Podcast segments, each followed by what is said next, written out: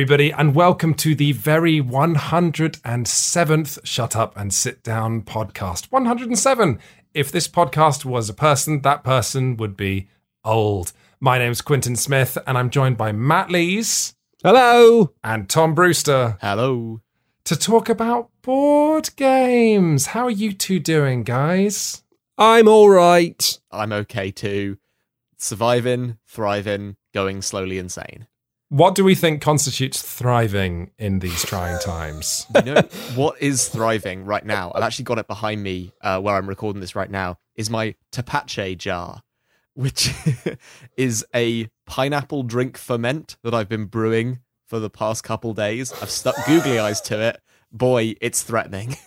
oh my god, that sounds so good. You're pickling pineapples. No, well, okay, so here's the thing. Uh, I was pickling pineapples originally to make pineapple cheese and sriracha sandwiches. Don't judge me; they're really, really tasty. That But sounds now- great. That sounds really good. Okay, yeah. good. I'm glad that we're all on board with pineapple cheese and sriracha sandwiches. But uh, I discovered this recipe uh, online for tepache, uh, and I've decided to make some. Basically, you get a pineapple, you put it in a jar, you fill it with water and sugar and ginger and cinnamon and chili peppers, and then you just let it sit and ferment for like a couple days. You get a nice, Mm. slightly alcoholic pineapple brew. Here's the thing, though Mm. uh, because it's like actively fermenting and you can see the carbonation in it, it might explode at any time. And the fact Yeah. that I've stuck googly eyes to it makes it all the more threatening. like it's sat in my cupboard waiting for the time to strike. It's the idea that this unblinking creature is in the corner of your room, and if it ever chooses to express itself, it only has one way of doing that, which is detonation. It's uh, it's great. Every time I move it, I see it fizz up a little bit more, and I get I'm like, is this it? Is this when I'm gonna die by an exploding pineapple bomb? Can you not like? Can you not like let a bit of the air out? Yeah, no, no, it's it's got a, a kind of like a, a self burping lid because it's like a mason Okay. jar that I've got an elastic band tied round so that if it ever gets too much gas, it goes like and just like spits a little bit out.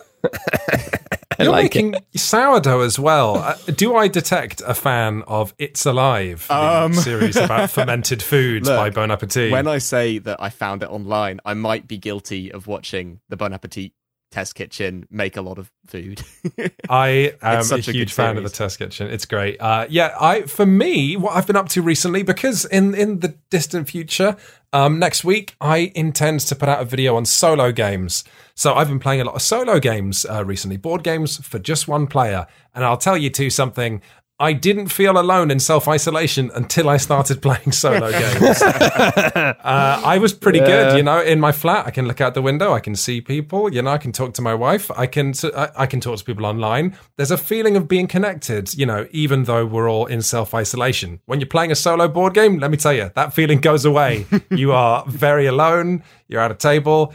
And uh, yeah, for more of these kind of uh, disturbing revelations, look forward to my look forward to my video next week, which Yeah. will be uh, interesting. I've been yeah, we'll talk about it a bit later, but uh, I've been doing some some solo streaming on uh, on Twitch, and there's something about that which is also deeply lonely. It's not when I'm it's not when I'm doing it. Weirdly, I have a nice time just talking to myself when I'm doing it, but it's always when I like leave it, when I when I stop and walk away. I have this tremendous feeling of just having had a like a three hour long conversation with someone, but there was no one there. Oh wow! and it's just suddenly like really, really sad. So Oh. yeah, Uh, on the plus, when this is not going to be a sad podcast, I should have done this No. earlier. but I'm going to jump in and say the games we're going to be talking about on this episode, starting in just a minute, are City of the Big Shoulders, a big board game for big people who like to make big money. Uh, we're going to be talking about Last Bastion, um, which is actually a remake of a game called Ghost Stories, and we're going to have a quick conversation about uh, whether they should be tried in The Hague for retheming it. Uh, you two have been playing a lot of the Through the Ages app, the digital implementation of um, popular board game Through the Ages. So that is going to mark maybe Shut Up and Sit Down's first foray into digital games since we talked about the digital impl- implementation of Carcassonne many moons ago. And uh, yeah, we're going to be talking a little bit about the videos and streaming that we have been doing uh, recently. recently. So, first up on today's roster, we've been teasing it for ages. It's time to talk about City of the Big Shoulders, a game of people in top hats in Chicago making mad, mad money just before everything goes sour. Do you guys know that back in the day, Chicago was a bustling, brimming explosion of shoulders and money? Did you know about this? I think it I- was known as the city of the big shoulders. One might say. It was. I think. Yeah, but it was it was a huge, huge economic business superpower. Just before the Great Depression in America, Chicago was where it was all kicking off. They were exporting pork and shoes and leather and machinery like no one's business. Apparently, it was just mad. And actually, so many really big companies from that era still are around today, as we discovered when we played City of the Big Shoulders, Roll VT.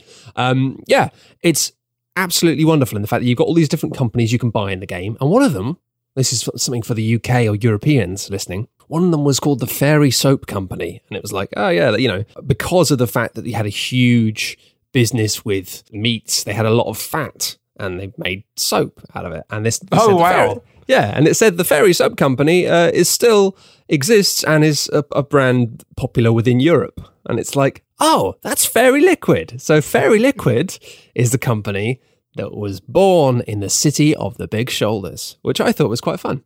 But yeah, so there's been a, a faintly educational vibe to the whole of my playing City of the Big Shoulders, having all of these different companies, some of whom don't exist anymore, but a bunch of whom actually are still going. And you think, oh, this thing came about here in this place, and everyone was making tons of money just before everyone then wasn't making tons of money. And I think right now, more than anything, I think it's been really interesting to play a game which is about a kind of pre-bust era.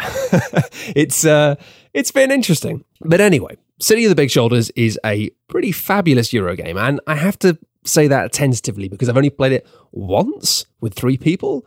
But I get the sense it's very good. It's one of these horrendously complicated stocks and shares Euro games in which you can basically have multiple companies making multiple amounts of money. And you, as the player, are kind of this nebulous character behind that who also has their own supply of money and can choose to use your actions to dip in and out of different companies, giving them different amounts of love on each turn. And quite wonderfully, there's about half a page in the manual, and we mentioned this before, which is just about explaining some important concepts about money, which is basically just trying to say, hey, like, I know you own this company and it's got all this money, but that money isn't actually your money. And it's basically just explaining the principle of being like, you need to have three separate banks one for company A, one for company B, and one for you. As with other stocks and shares games, it allows people to buy into your companies by buying shares. And it's quite exciting in the fact that that money is then going into the reserves of the company that you're in control of. Now you start off the company and you you you choose what level of dividends you're buying into and you choose how like how valuable the shares are going to be at the start of the game. But then after you've spent that initial money, which goes from your pockets as the owner into the company's pockets, after that company's run out of money, the only way for it to get new money is for it to make profits by creating and selling goods, which is tricky, or ideally new people are going to buy shares in the company and that cash goes straight into their coffers. And I mean, I think the last game I played which had stocks and shares in it was Irish Gauge. And in in these games and the thing is I've not really played that many games like this which are kind of these f- proper 18xx style games of you own the company but then other people buy shares in it to such a degree but it's it's so exciting to have something whereby you somebody just invests really heavily in your company and suddenly you've got all of their cash to then play with and you can hire staff and you can buy materials and you can upgrade your factories and all this stuff get a manager in to manage your factory get an extra salesperson so you can get them out on the streets of chicago telling everyone hey you heard about this pork? You gotta buy some of this guy's pork. It's the best pork in chicago. And it's incredibly exciting. But the wonderful thing about it for me was the point in our game where I got crushed by someone because they'd bought enough shares in my company, which was brilliant. So much money, had so much money. But then at a crucial point in the game, they sold all of their shares tanking the stock price dramatically and basically leaving me ruined as they cackled from across the table, Okay. having a wonderful time. So this is what I want to hear more about because whenever you hear about these 18xx stock games, you know, I understand. I, I'm feel happy to say that I understand how you know if I have a company and I'm running it as part of the board game, and someone else wants to buy into my success, they can buy a share and then we kind of co-own the company. That makes sense. But what you always hear about is this idea of tanking share price and that Yeah. defining the game, and I don't understand it at all. So can you shine a kind of light from your big shoulders down to Well- me, ignorant? Well, yeah, as we've done many times, um, I'm basically going to be explaining actual economic and company based principles live on a podcast. But um, yeah, the, basically, uh, economies are all about confidence, and it's just they don't really exist. And it's just a case of people staring at tea leaves and going, oh, it looks bad. And then all of the banks collapse. And th- that's how the stock market works. And so it, it replicates that by having something whereby companies doing really well. Yeah, It's got the share price. Yeah. and then they decide someone decides to sell lots of their shares all at once. That causes people to go well what's going on? What's going on with this? And then everyone gets worried and thinks well there must be something going on that we don't know about. And so the share price drops. And Okay. that's that's as simple as it is. But the way it works in city of the big shoulders is that you can effectively by making huge amounts of money every time you make money your company makes money you can choose to either keep the money Yeah. at which point the share price goes down because your stock stockholders get a bit annoyed because they think, well, hang on a minute, we bought shares in this company so we could make some mad money money, and instead, what you're doing here is keeping all the money for the company and reinvesting in it, which might be a good choice, but it means that your investors aren't happy. It's not as attractive a stock, so it gets a little bit less valued. Or whenever you make money, you can choose to pay out dividends. And when you pay out dividends, it just means that you literally just split the profits exactly based on who has what share. So if I've got 30% share, I'll get 30% of those profits. And the way it works in the game is then the multiplication of like you look at how much money you've paid out all at once. So if I pay out $250 and I needed $100 and then $120 for the next share prices, and then it means that, that you can go up and you can leap up. So if I make loads of money all at once and I pay it all out, then it means, hey, I can then jump up the stock prices because people go, hey, you got to invest in this soap company, Charlie. Like they just, I put a bit of money in and I just got all this cash out of it because, you know, that's what investors want. They want cash out of it. And the thing, the mechanic that becomes really crucial within City of Big Shoulders is that before your share price gets to a certain point, you can only move up one stage on the share price each time there's a sale, which means if you make a sale of $200, but you can only go up one stage, then you only would use like, you go up to $70 a share. And you have all this other kind of money you've just spent out, which was kind of worthless. But then you get over a certain part, and then you can go up two spaces if the total cost of those two share levels is included within the money you just made. But then you get to another point, and now it's kind of like all bets are off. You can go up to three each time. So if you make enough money all at once, then you can go bang and knock up your share price from $100 a share to like, you know, 180. And at the end of the game, if you've got like a 60% share in that company, that's going to be huge. Just a huge amount of points and money coming in at a later stage. Does all of that make sense? Yeah, it does. So let's say you and me both have shares in this company and the, the shares are getting more and more and more valuable. Does that make it almost like a game of chicken? Because if either of us sold all of our shares, it would make us money, but screw the other player?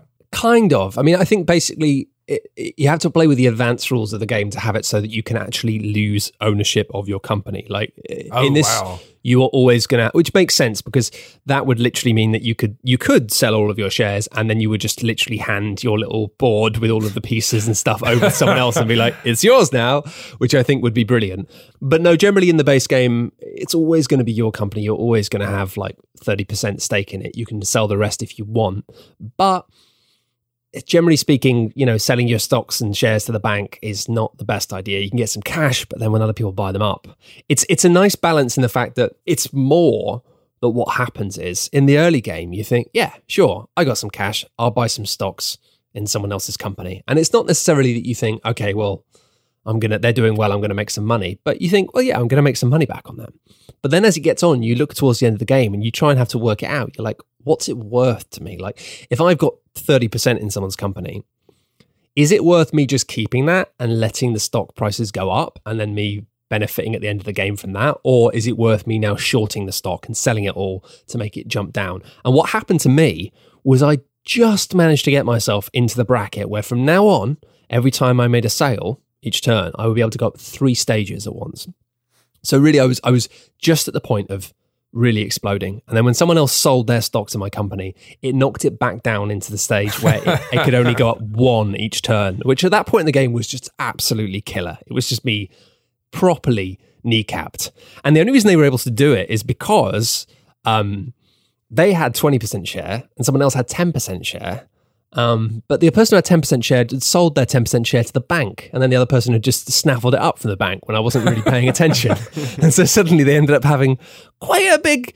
But I think what's wonderful is the person I was, I was playing this with who was cackling as they destroyed my business was Clark, somebody we play a bunch of board games with, and who famously doesn't really like this kind of game at all, like hard economic um, Euros, but had a wonderful time. And I think that says a lot about City Big Shoulders because it's easy to talk about. You know, it's back and forth of of uh, you know shorting stocks and bumping them up, but it is tremendously satisfying to watch these little machines run, to look at what's on the market, to buy up some livestock, uh, to fulfill these things, and and then maybe consider buying a second company and bringing them in. It has a wonderful flow to it. It doesn't go on for too long, and yeah, I think it really manages to to to balance it so that you're always quite excited about everything happening. When someone's buying into your company, that's tremendously exciting because suddenly you have this massive flush amount of capital that you can use to make that company really successful. But then eh, as soon as that money runs out, you're immediately in the position of them being like, well, is this person going to continue to care about this company? Or are they just going to, you know, because every time you're raising the share price, you're raising the points you're going to get at the end of the game, but you're also raising the chance that the people who've invested in it are just going to go, "Ooh, I can sell these two for like four hundred dollars." oh wow, that's great. Um, yeah, it's it's it's pretty neat. Um, so I'm in that unusual position of having this box in front of me um, because I have my own review copy of City of the Big Shoulders, uh, which I've just seen. Uh, it has this subtitle "Stormy Husky Brawling." Yeah, which that is actually embroidered on the cube bag. I hate it when you get like embroidered bags in games that have the logo of the game embroidered on the bit bag. I think it's just really lame. And there's so many more interesting things you could do. But in this one, I'll let it off because it says City of the Big Shoulders and then it has Brawly Husking Brooding or whatever it says. Also, the inside of the box lid. Do you want to open yeah, that up that, and have a look at that? last line of the inside of the the poem, isn't it? On the inside of the box, Stormy Husky. Oh Brawling. yeah, I shared this in the company Slack as soon as I saw it. Yeah, more poetry in board game boxes is a thing I didn't think I stood for, but apparently I do. Yeah. It's um it's a thing. It's I wasn't expecting to love it as much as I did.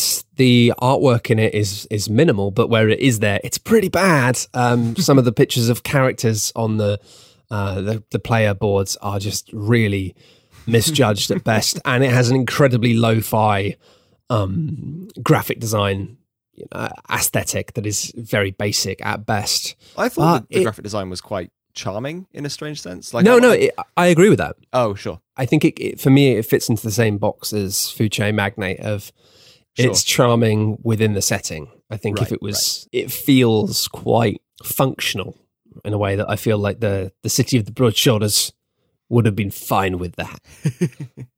this looking at the box um, and the art design, it actually reminds me enormously of a game that uh, we reviewed on the site a while back called Arkwright, which is spelled A R K W R I G H T, which is the same thing of you run companies and manufactories in kind of the 19th century, except whereas that was Victorian kind of industrial revolution um, era. And again, it was functional and it was very interesting economically, but it wasn't much fun. City of the Big Shoulders, which also comes in like exactly the same dimensions as Box of Box, bizarrely. Spooky. Yeah, it sounds like the the fun time version of Arkwright, and we liked Arkwright a bit, but this just sounds so much more electric. It's really it's really quite a lot of fun. The fact that you've got these um these market fulfillments that are drawn out randomly and shift along, and it, it it's effectively has a system whereby it might be really easy to make a bunch of money quickly on making some you know shoes or something, but then then afterwards diminishing returns and also the fact that like you can just completely cap out the demand for something. If everyone is going mad for meat products then eventually it'll get to a point where it's like they're just not very valuable anymore because you've you just filled the stops with that. And that that won't come back. It will just be like towards the end of the game it will just be like yeah like well done you've made tremendous amount of pork steaks. No one really wants them anymore because we've everyone's made too many. And the fact that you have got this massive stack of different companies you can choose to start um, you know choose one the start the game but then choosing another one as you go there's a whole bunch of variety. And it, you know it's it's funny because there's like it's not like a massive asymmetrical thing. You look at these and they're only slightly different, but there's enough theme there to make it feel quite exciting of being like I'm making oil, I'm making soap, I'm making clothes, um, I'm making machine parts, and them all being real companies from that era. Um, yeah, there's it's it very much feels like a love letter to a period of history in a way that is um, quite electric and quite exciting. Yeah, you might not think that you want a love letter to uh, a game which the expansion adds, and I've just seen this, the Quaker Oats Company. Yeah. You know, it's what we always say, right? It's not about how exciting your theme is, it's about how exciting the designer thinks it is. And Yes. clearly, City of the Big Shoulders is made by someone who loves Chicago and who loves companies that make, you know, tinned beef or whatever. And that seems to come across certainly in the box that I'm looking at. Yeah, no, it's it's very much a labor of love, and uh, yeah, it's it's yeah. I I, I was cut, gutted really, and I've been saving to saving wanting to talk about this for a while because obviously not being able to play many physical board games at the moment, and this was definitely one of the most exciting things I played um, in in the times before. But I was really jonesing to to get on this more. This is something I might be revisiting digitally at some point soon because I just I really want to play it again. Um, yeah, it's it's a great game. I think it's a great game. And I mean, obviously, at the caveat of I've only played it once with three people, but my spider sense says, ooh, yeah. I'm really excited. I'm going to try this out either digitally or uh, with human beings, with dangerous, risky, virus-filled human beings when uh, self-isolation lifts to some to the extent that it allows board games. this is a weird time that we live. in. Yeah, right. Yeah, yeah, yeah, yeah. But that's City of the Big Shoulders. And yeah, very cool. Very, very, very cool. Storming, husky, broad, happy, and fundamentally wearing hats. So I have been playing a little bit of Last Bastion, which is by a famous designer called Antoine Bauza, who you might know for Hanabi or Seven Wonders. Um, but you also might know Last Bastion because it is a remake of a game called Ghost Stories. Um, Now, this is a cooperative game which never got the full review treatment on. Oh, I think it got a written review on Shut Up and Sit Down. Um, but uh, Ghost Stories was one of the games that actually got me into modern board games. It was, I think, my first co-op game. So, Matt, do you remember how you tried Pandemic and was like, and we're like, we're working together? What? Yeah. Um, Ghost Stories was that for me. Um, so, what Ghost Stories was, and really is again in Last Bastion, because it's very much a, a, a just a straight remake with a, a little retheme. Ghost Stories was a game where all the players were monks in a Chinese village, and it was going to be attacked by wave after wave after wave of ghosts brought back to life by the evil sorcerer Wu Feng. That sounds like And- a nightmare. It it's absolutely hell. Uh, so what you get is in the style of Pandemic and a lot of co-op board games, you know, where something goes wrong every round. Ghost Stories does that, where at the start of a player's turn, you uh, place a new ghost on the board in one of the twelve spaces around your square village. Um, now, if I tell you that a good thing you can achieve on your turn is removing a ghost, but on every player's turn a new ghost appears, you get an idea of some of the pressure you're under. Um, more ghosts are constantly popping up. They all do bad things. Frequently, it's horrible stuff like, oh, we can remove this ghost because then that gives us access to this Chinese shop that we need. But if we kill that ghost, we, the power that it has when it dies is immediately put another ghost down. Like, it feels like, imagine a sort of a plumbing error in your bathroom where the like the washer on a pipe just goes and you know like water's just spraying out like it is in a sort of 1980s comedy and you're like putting your hands over it to try and stop the spray of water from just getting everything wet imagine that but with ghosts and that's basically ghost stories super fun super mean and now kind of irrelevant because we have Last Bastion, which is Antoine Bauza's new version of the same game. But instead of being some Chinese monks who are trying to survive the night as ghosts attack, you are, get ready guys,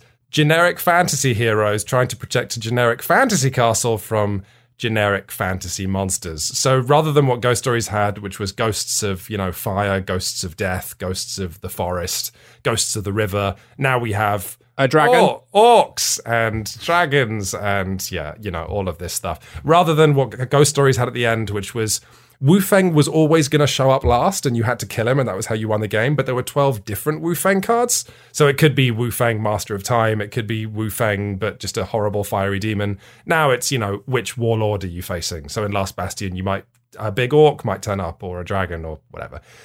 Um, you might notice from the tone of my voice as I describe this that I am not as sold on the retheme of Last Bastion. No. And- uh, well, I felt very seen by a tweet. I've written it down here, um, but a tweet by um, John Perkis, uh, who uh, creates board game content under the name Actual Lol. But uh, I'm paraphrasing his, paraphrasing his tweet, but he, it was along the lines of, "Oh, cool, a game where you run a shop." Yes. Oh no, it's a fantasy shop. Uh, or oh, cool, it's a game set in a prison. Or oh, oh, it's a fantasy prison where all the inmates are, you know, elves and dark elves. Um, so yeah, really, I don't have an enormous amount to say on Last Bastion because it's it's a it's a good co-op game. It's solid, but I very much um, got all my thoughts out when I reviewed Ghost Stories for this site. So if you search "Shut Up and Sit Down" Ghost Stories, you'll see my written review, and my opinion hasn't changed a great deal. But what I wanted to chat to you two about on the podcast is really the question of am I being unreasonable? Does this make sense? You know, to have a game which I felt, you know, quite positively about and is still on my shelf, hmm. Ghost Stories, that is. And then to have a sequel which makes some very minor changes that do you make the game more balanced, you know, a little more flexible and more fun. You know, Ghost Stories would occasionally have turns where it was obvious what to do, and they've smoothed some of that out in The Last Bastion. So the decisions you're making are theoretically more interesting. Mm-hmm. But in practice, when I play it, I just feel a bit sad and it just feels a bit dry. You know what I mean? Yeah, I, I- think that sounds extremely familiar, and I I feel like pandemic because it's one of those things. It's it's a lot it's a lot what we talk about with mega games of being given not a character to play but a job. And you know, I don't really know much about the CDC. I know more about the CDC now than I did a few years ago. Uh, but you just go, well, we're just a cool scientist team trying to stop a worldwide pandemic, and it's like I've seen some films. I can do that job in the context of this board game. And it, because of that, it allows you to step into a different kind of pair of shoes. And I think as soon as you lose that laser focus of theme with a, a cooperative game, it's a lot harder to to get behind it. It's it's interesting. I think it's you almost want the reverse to be true. Um, as I find, like it's maybe I've What, just do you, what do you mean by the reverse? well, I mean that it's maybe I've just been spoilt by years and years and years and years of fighting orcs and dragons and stuff. But to me, there's just there's nothing evocative about that anymore. um, yes, that inherently. was actually that was kind of what I had written down, right? So I've not really thought about this or even vocalized it before, so this might make no sense. And if if not, I apologize. But the thing is, when you've got a theme like the original Ghost Stories had, because I mean, how many board games do we know where you all play Chinese Taoist monks who have to fight back a variety of Chinese ghosts? Yeah, like exactly. It, it doesn't happen. And so when you're dealing with a completely new theme like that, I guess it forces you to be imaginative and creative. You know, if I say you're playing the Red Monk and you have the power of Earth, you mm-hmm. then you know there's your brain doesn't have existing connections for like if i was to tell you okay you're a ranger you're like yeah done. I don't need to think about this. But if i tell you you know you're this sort of chinese monk and you uh you know you're going to start the game on the buddhist temple already your mind is thinking oh well what does that look like? You know i'm going to look at the art more closely. I'm going to look at the power of this tile because what does a buddhist temple do? Um, turns out Buddha keeps us safe in a ghost attack. I mean, also, I should stress, none of this is research. This is the original Ghost Stories is a French game put out like Yeah. before, you know, social justice warrior was even a term. So I'm sure it's problematic in a variety of ways. However, the point I'm making is that if it's a new theme for a board game that you have not seen before, necessarily it becomes a little more evocative. Whereas all I see when I look at Last Bastion, for all the expensive art in it, is just sort of fantasy fluff. I can't connect to it. I can't engage because I've seen it so many times. I think we've just been a bit spoiled by fiction sometimes, um, or we just I don't know. There's an interesting element to this, but I think it's, I think feel the same way, and I, I think largely it's because there is a disconnect between what people think is an interesting twist on theme and what is. Um, and you see this a lot. I think. I think that's it. I think a lot of people hey say, hey, what about you know what about this but fantasy? And it's like that's not interesting. Um, especially in an era now of like you know there being uh, literally a million Dungeons and Dragon podcasts that are doing stuff. You know, it's like a lot of these things. Yeah, it's quite fun. Um, but the idea of being like, what if a kind of old school setting, but some uh, anachronistic comedy of like, oh, there's you know modern things referenced in a time that wouldn't really be referenced here, etc. And it's like, yeah, that's cool. And it was cool in Monkey Island in 1990, and I'm sure like many many years before that. And so I think sometimes the twist of what if elves but bad um, might seem novel to people, but I think if you've just been exposed to media for 20, 30 years, it just isn't. Um, it's it's the, it's just as as trite as what if elves. And I, I don't what- think. Yeah, sorry. Go ahead. Well, no. One thing we can do is turn to uh, someone who is the youngest person on this podcast by more than ten years. Uh, Tom, uh, you, you speak now as a representative of all youth. I'm very Um, used to this role. Good. Uh, what do you think of fantasy? Well, here's the thing. I was wondering the question that I'd have for you about uh, Ghost Stories slash Last Bastion would be like, do you think that you would enjoy Last Bastion as much as you enjoy Ghost Stories if Ghost Stories never existed? Like, is it just because you've got the point of comparison that you're like not enjoying trite fantasy? Because I often find that I can ignore a kind of trite fantasy, generic, boring theme in a game if the mechanics are exciting and do you think that like ghost stories is kind of the design is aged as much as the setting is aged if that makes sense That is a really good question, and one I, I just don't feel qualified to answer. It's it's interesting because all I can do when I look. So I'm not just fighting through the fact that they changed the theme. I'm also fighting through my nostalgia for Ghost Stories and how much I liked the design back in the day. Also, I played so much Ghost Stories that when I showed my friends Last Bastion and we played it as a three-player game, I I had to shut up. I had to teach them the game and say, like, listen, if I play this with you, because it's it's sort of a pre-quarterbacking um, cooperative game, you know, which is to say, co-op games now tend to have some mechanic to prevent a player who knows them better from just telling everyone else what to do. Ghost Stories absolutely has nothing to stop that whatsoever. So even when I played it, you know, at Tom, it's so difficult for me to engage with it just as a simple design if we remove it from the theme because I can't even play it properly because I know how to play it, which means when I show it to new people, I can't even really interface with the design.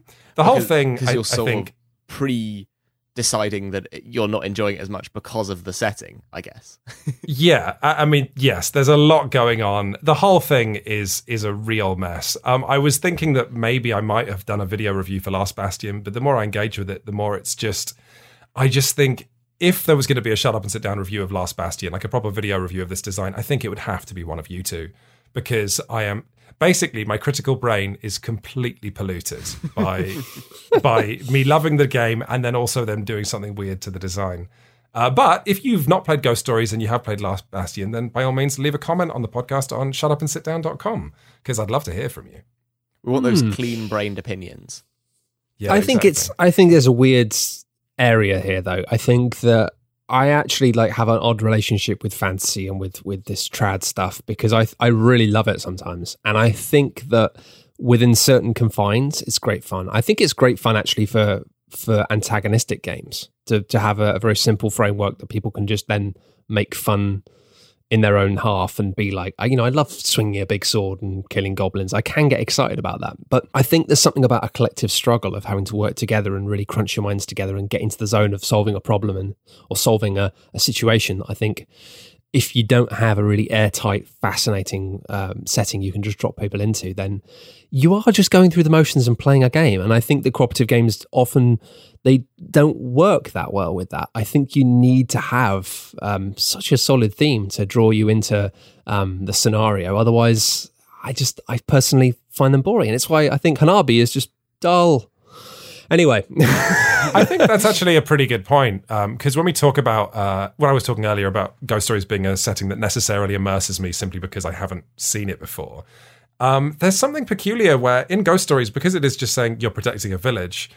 If, as the ghosts swarm in and you start flipping over all the city tiles in the game, which is a feature I haven't described, ghosts in the previous game can haunt tiles, and then these essentially worker placement spaces that you're using get flipped over so they appear haunted and dark Ghost Stories is simply a game that says this is a village of about 50 people. And if you fail, they're all going to die. And you'll die, but also the 50 people you're protecting die. That's like a, a curiously manageable number. And the first Ghost Stories expansion, White Moon, added actual villager tokens that actually died and who gave you a buff if you united the whole family. So if you got grandma and dad and the kid of the, you know, Wang family all to safety, then they would give you a bonus. But if the grandma dies, there's no way you're ever going to get the bonus because that family's been ruptured forever. Yeah. You know, it's but it's what you're describing, Matt. It's that idea that in a co-op game you need you need stakes. You need to be able to visualize something. Yeah, Where- and I think that it's like you know, don't destroy the crystals of Quendor versus please don't let my grandma die. is- Exactly. Although the way that Quinns just described uh, the grandma dying was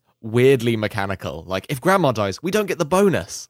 I'm afraid you've lost the grandma bonus. It's just how inheritance works. Question Well, you, what, that's actually the one thing I will say on Last Bastion, which is if anyone's uh, really into co-op games and is wondering whether to buy Last Bastion or Ghost Stories, I wouldn't get too hung up on the fact that Last Bastion is a um, slightly refined design with a few tweaks, because the advantage of getting Ghost Stories, if you can find it, is not just that it's cheaper.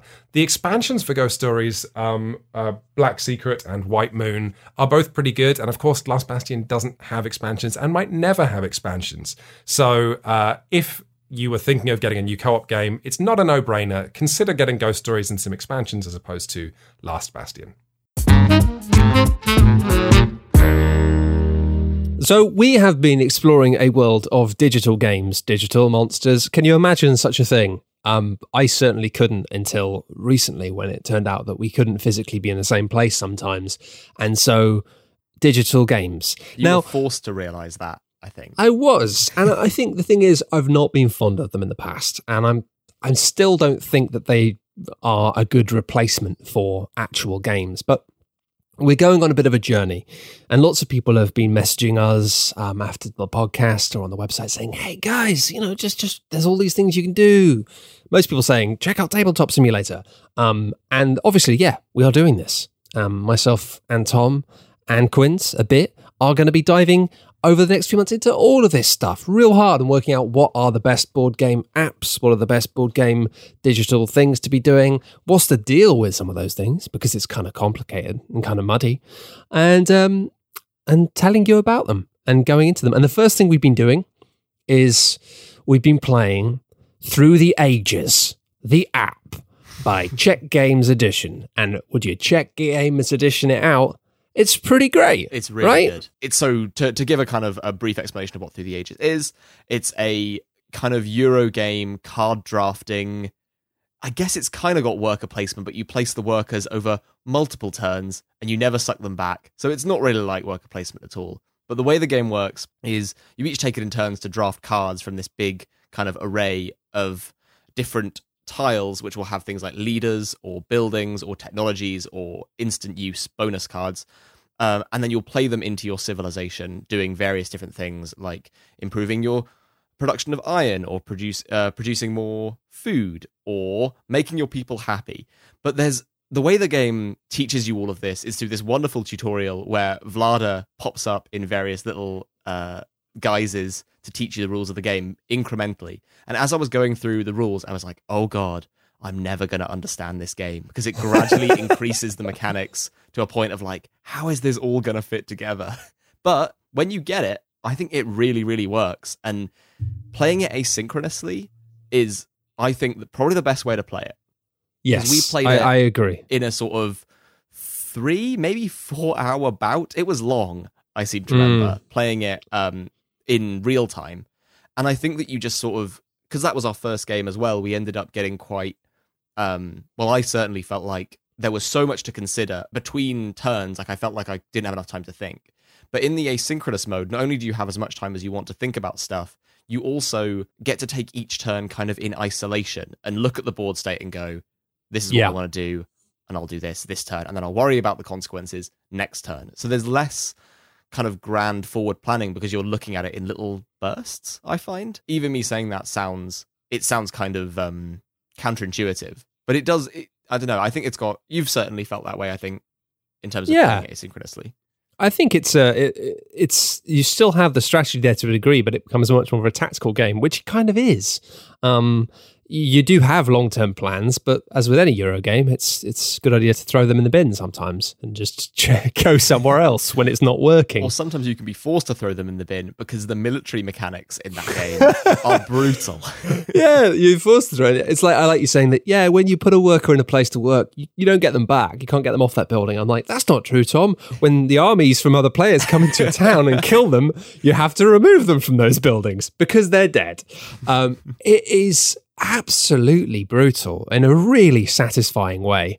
It's been a while. Actually, it's not true. I've been playing a lot of stuff recently. It's been quite brutal. We've been talking about going back and playing games from 10, 15 years ago and about how lots of these games are just mean in a way which is quite exciting. And just be like, hey, um, you didn't really take a good turn last turn, which means this turn you're absolutely shafted. and and especially I did a bit of an experiment with this the first game we played of this, I thought I'd try something that is impossible to do. A part of this experiment of of trying digital board games or games that are a bit like board games is trying to find the ways in which they can do things that board games do well, but also looking at the spaces in which they can do things that board games can't. And with this, what I try to do, because it's a fully run game, it's not like Tabletop Simulator where you still have to manage the game yourself it won't let you do things you can't do. It's an app.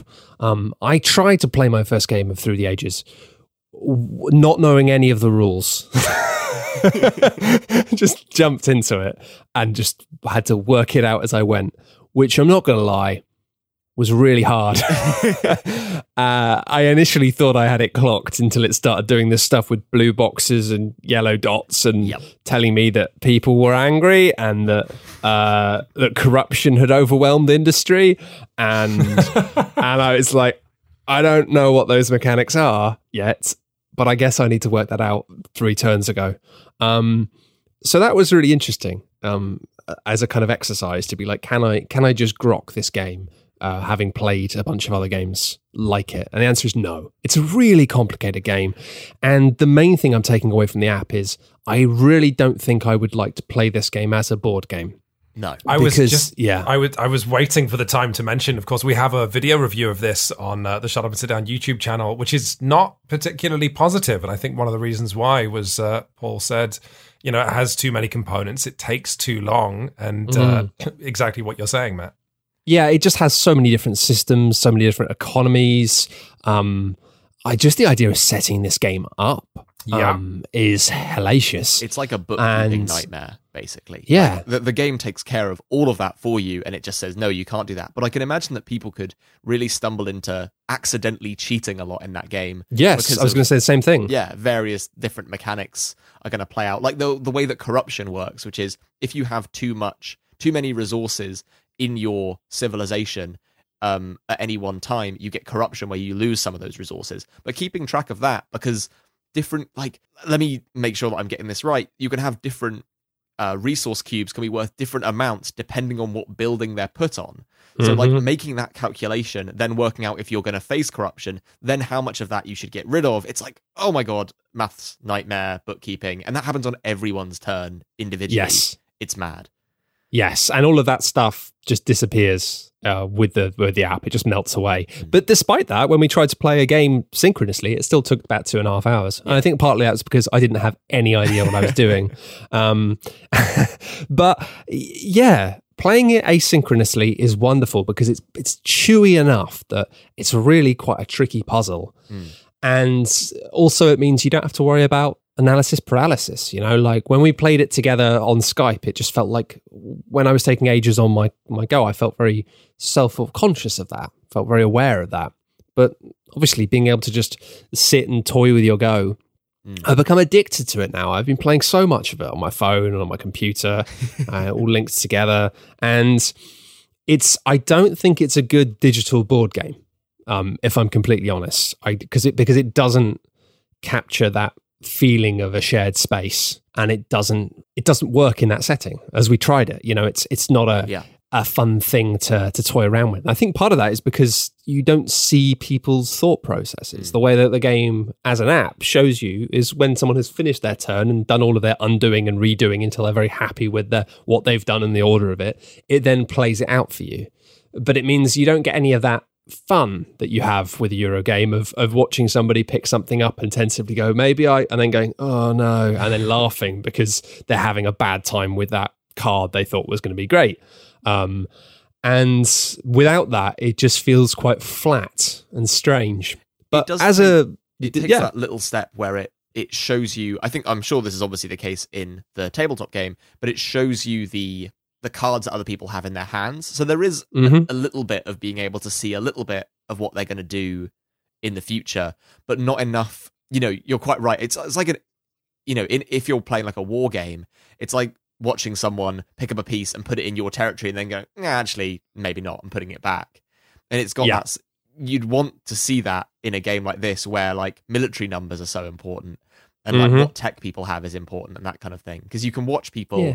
I can imagine turn their strategy on a dime you know Yeah. Well, that's it. It's also just seeing people watch things, seeing people reacting when a card comes up in the tableau of things. You know, it's like all of these things that that give a game like this life on a table um, are kind of been stripped away by it. But as an asynchronous tap it and play it thing, um, and log in and, and play through games, it's absolutely delightful. I think it's it's really interesting in the fact that I can't imagine wanting to play it as a board game, as a video game it's really quite great, but I don't think it's even great as a digital board game, which is interesting because it's a game which is inherently a board game design, but doesn't tick the boxes that I I personally uh, would want that to. Although I, I'm hooked to it, but I'm also so bad at it. Tom, you've beaten me unbelievably every time we've played it. You know, this will make you. Yesterday, I was like, I just want to play another game, but I, I just want to play a game quickly and, and try and understand this game a bit better so I can not be as bad at it. And I went and played against the easiest AI on the game and I lost.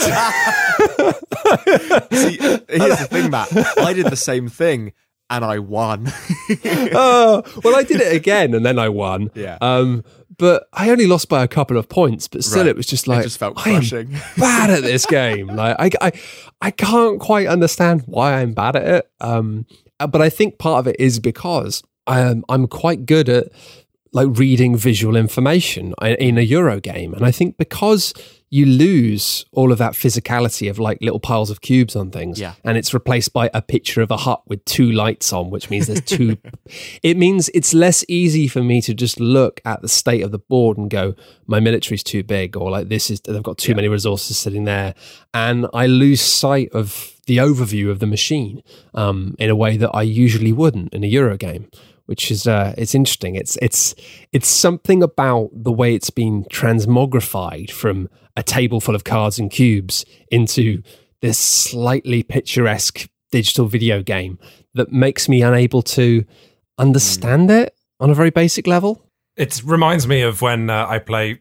It's it's the opposite of what you're talking about, kind of. But when I play video games that are clearly inspired by card games or, or tabletop war games, of because of the amount of automation the video game does, I am frequently like, wait, what equation are you using? For, like, what algebra are you using in your system to say that this card turns into this much? Give me the maths. I want to like. I almost want to look at the code, which is sort of.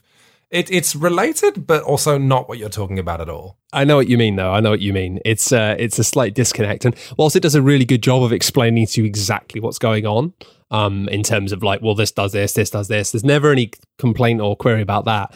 I think it's just it's just as simple as not having piles of cubes. Makes makes it really hard for me to understand what I've done in a way like to not see those glaring errors of being like Matt why do you have eight mines you know like it's it's quite easy to forget that stuff somehow. Well, you know, uh, even within Euro games, do you guys do this where if you're playing a Euro game which has like three different resources and four tracks and all of this junk, you'll move the physical objects of your that you own around as like prompts? Like if I really want to use a card, I'll put it in a certain place in my Yes. hand oh, and all of that stuff. Yes. Yes, that's another thing of just being like, well, I'll put those cards here because I know I'm going to do that with it there. And yeah, without that stuff, it kind of feels strange. And also, I think just because of the fact that you have all of these economies and meters going up and down, it's just, you know, simple things like me eating up too much of my food and my population getting low, because you're not the person who's physically removing the cubes, which then reveal the minus three number, which means you're then going to be starving next turn. Um, it's it's easy to do it without thinking about it because it's that thing of like you know yeah do an action and now do the counter action it's when you lift up that second cube in a game that makes you go do i actually want to do this? You know and mm. in some ways it's not as bad because you can keep undoing and redoing these actions. Nothing's set in stone really. Um, but it does mean I do a lot more undoing and doing than I would ever do in a board game. You know, yeah. it's it's not like think about an action then do it. It's like I do a thing, undo, do a thing, undo, do a thing, undo, which again is is quite fun, quite satisfying, but it doesn't feel very board gamey. I feel like if you did that whilst playing a board game, uh, everyone you were playing with would be driven mad. it's a good learning tool as well, though. You know, the undo and redo. I think that must have helped substantially when you were first trying to learn. Oh to yeah, yeah. And in a sense that it it helped you actually like uh, and me because I barely understood the game as well score actually like score some points in a satisfying way. Because if the game if you were playing it face to face you'd make your decision and then just be like well I guess I'm going to lose all these points because I made a dumb play and I can't yeah. like redo. Um yeah. but it's it's really interesting it's... looking on on BGG as well because it's it's really highly rated on Board Game Geek. Like it's really really high up. It's the second most popular strategy yeah, game or at least it crazy. was but like all of the reviews, I was looking at, at this earlier, all the reviews are like, yeah, this is a masterpiece in the app. Like everyone that's oh, reviewing oh, really? it is saying, yeah, oh yeah, it's great, but there's no way you can play this on the table. You got to play it in the app, um, which is interesting because it is. Have you guys played a video game called Off-World Trading Company? Yes. yeah, that is one of the few video games that I feel I want as a board game because right. the clicks per minute required are so preposterous. But I think the nut of those systems, like, give me the opposite. Like, you know, video games can have through the ages. That's fine. Give board games Off-World Trading Company. You know what I mean?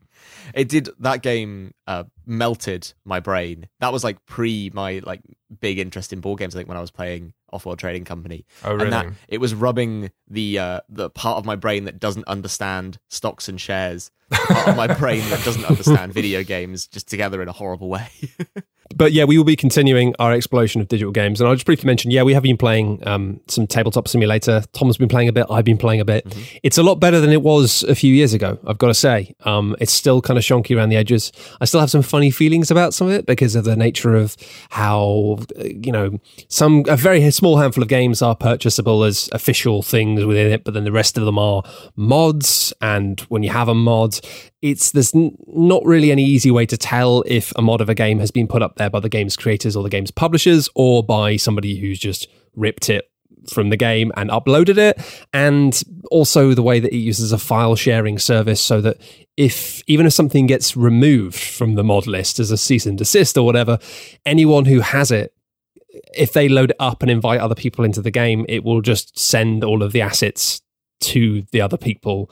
So it's kind of has a kind of torrenty vibe to it as well, which is interesting, but there's something that rubs me slightly the wrong way about the fact that it's a sort of service which also costs like 15 pounds to buy and the money goes to the people who made the app you know the, the program which is not that well made i don't think it's you, I, I, I don't know Sorry, do you know if Tabletopia and Board Game Arena give money to publishers or designers whose games they use?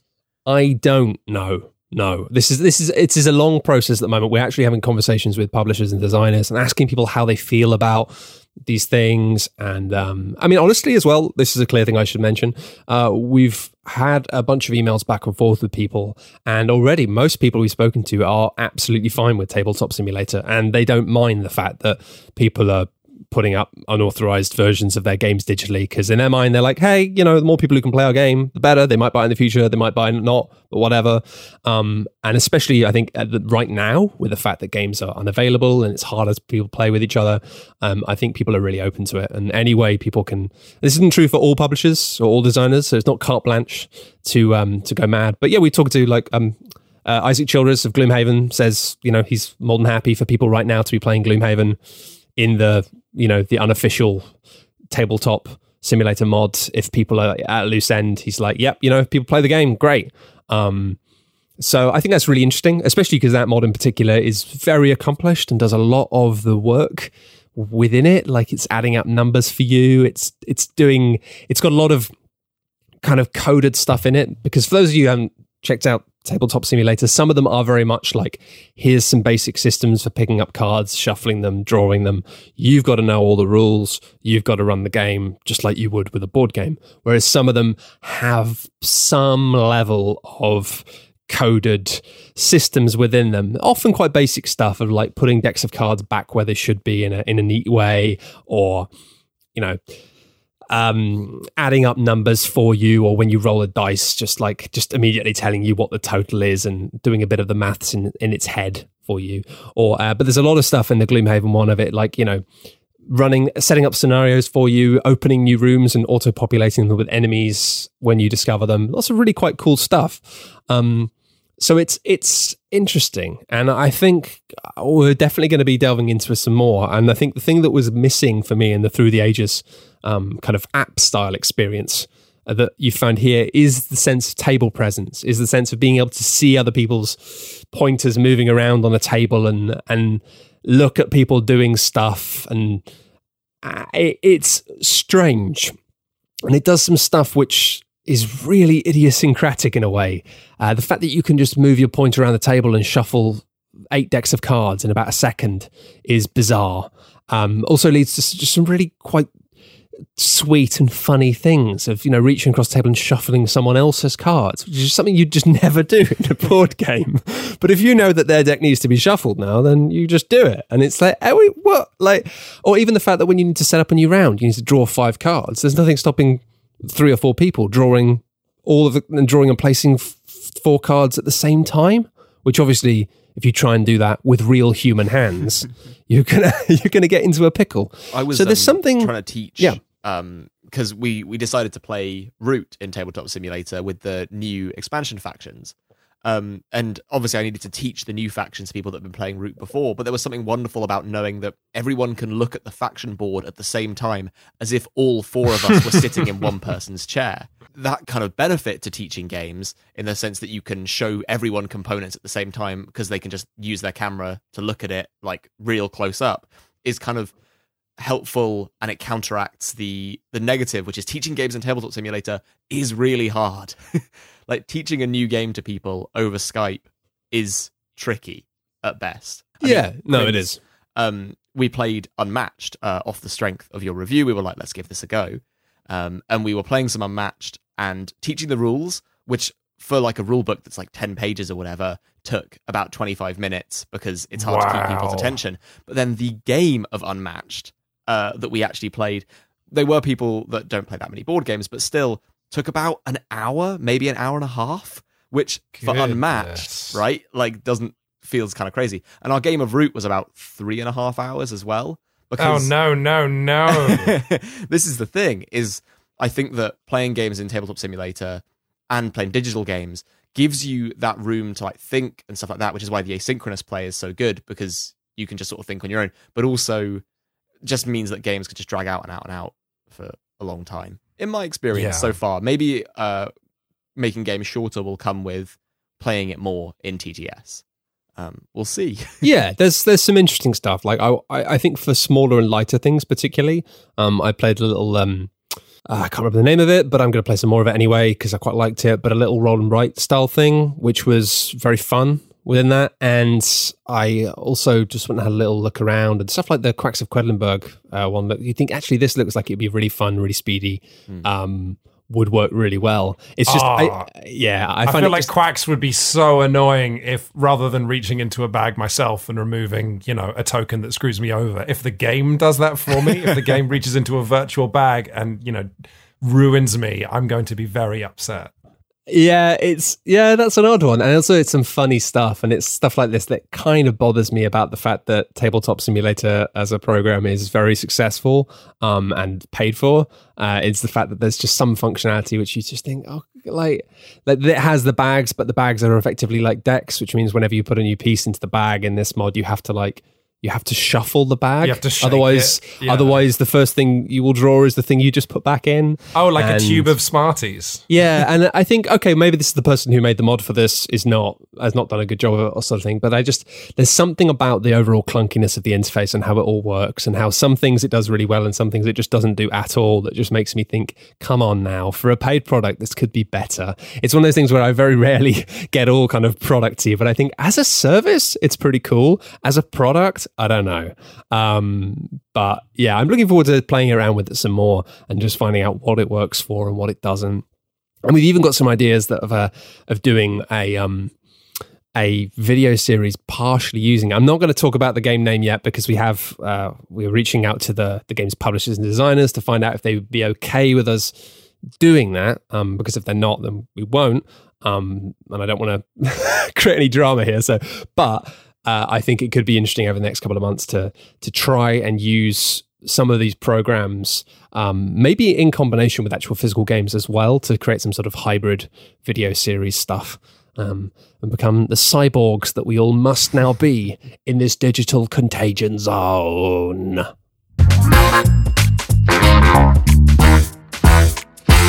And that's all we have time for this week on the Shut Up and Sit Down podcast. But before you go, we've got a couple of great things that have been popping up on the internet from us recently. Quinns did a fantastic roundup of five, sort of maybe more than five. Was it five and a It, bit? it was six technically because there's a there's a sort of standalone expansion. Well, technically it's five considering the fifth game I just didn't really review. But Fair. everything could be explained. Uh, certainly, um, if you have not seen the hype around Air, Land, and Sea, uh, I covered that. And Air, Land, and Sea, I just saw uh, in the news recently. Arcane Wonders. Uh, maybe as a result of uh, that video we made selling out uh, Air, Land, and Sea around the world, uh, they have made it a free print and play game. So if you wanted to try Air, Land, and Sea or just get a great little two player card game, then you can download it, print it off, slap it together in uh, your very own home. And hey, I'll tell you what, there's not even that many cards in it. So I think in terms of print and play, that's a really hot one. Because I look at a lot of these print and plays and I'm like, yeah, but that's a lot of printing, a lot of cutting out. Yeah, yeah, yeah. I'm uh, working on a, a, a video of um, solo games at the minute, and after that, I'll probably do something on print and play games. But I tell you what, there's nothing sweeter to see on a print and play game than just like this is two pages of A4. Mm-hmm, mm-hmm. Perfect. So yeah, um, that's five of the recent great hot new little card games uh, that you've been talking about. That's exactly what the video's called. hot little, tight little, hot little games. Check them out. Uh, that's a lovely little video you should check out, especially if you are locked in a place with just one other person. The horror. Um, and also, yeah, I've been doing some streaming recently on Twitch. It's been pretty lo-fi. I've been assembling a Gloomhaven um, uh, balsa wood insert for a box. Why? Uh, I kind of wanted to get it made, and I've been basically testing the equipment. We're going to be using some of the video equipment to be doing some remote stuff soon. But in the meantime, if you want to tune in at the moment, we are just streaming every Thursday, 3 p.m. UK time on Twitch. And that's uh, twitch.tv forward slash shut up and sit down, I think. You'll be able to find it. It's fine. But if you're at a loose end and you fancy popping in and watching a man slowly lose his mind whilst assembling boxes, then you can do that next Thursday. And uh, after that, we're going to be doing a whole bunch of stuff on there. So pop along, hang out with some people, have a nice time. And that's all we have time for. And we'll see you next time in a couple of weeks. Take care. Goodbye. Goodbye, everybody.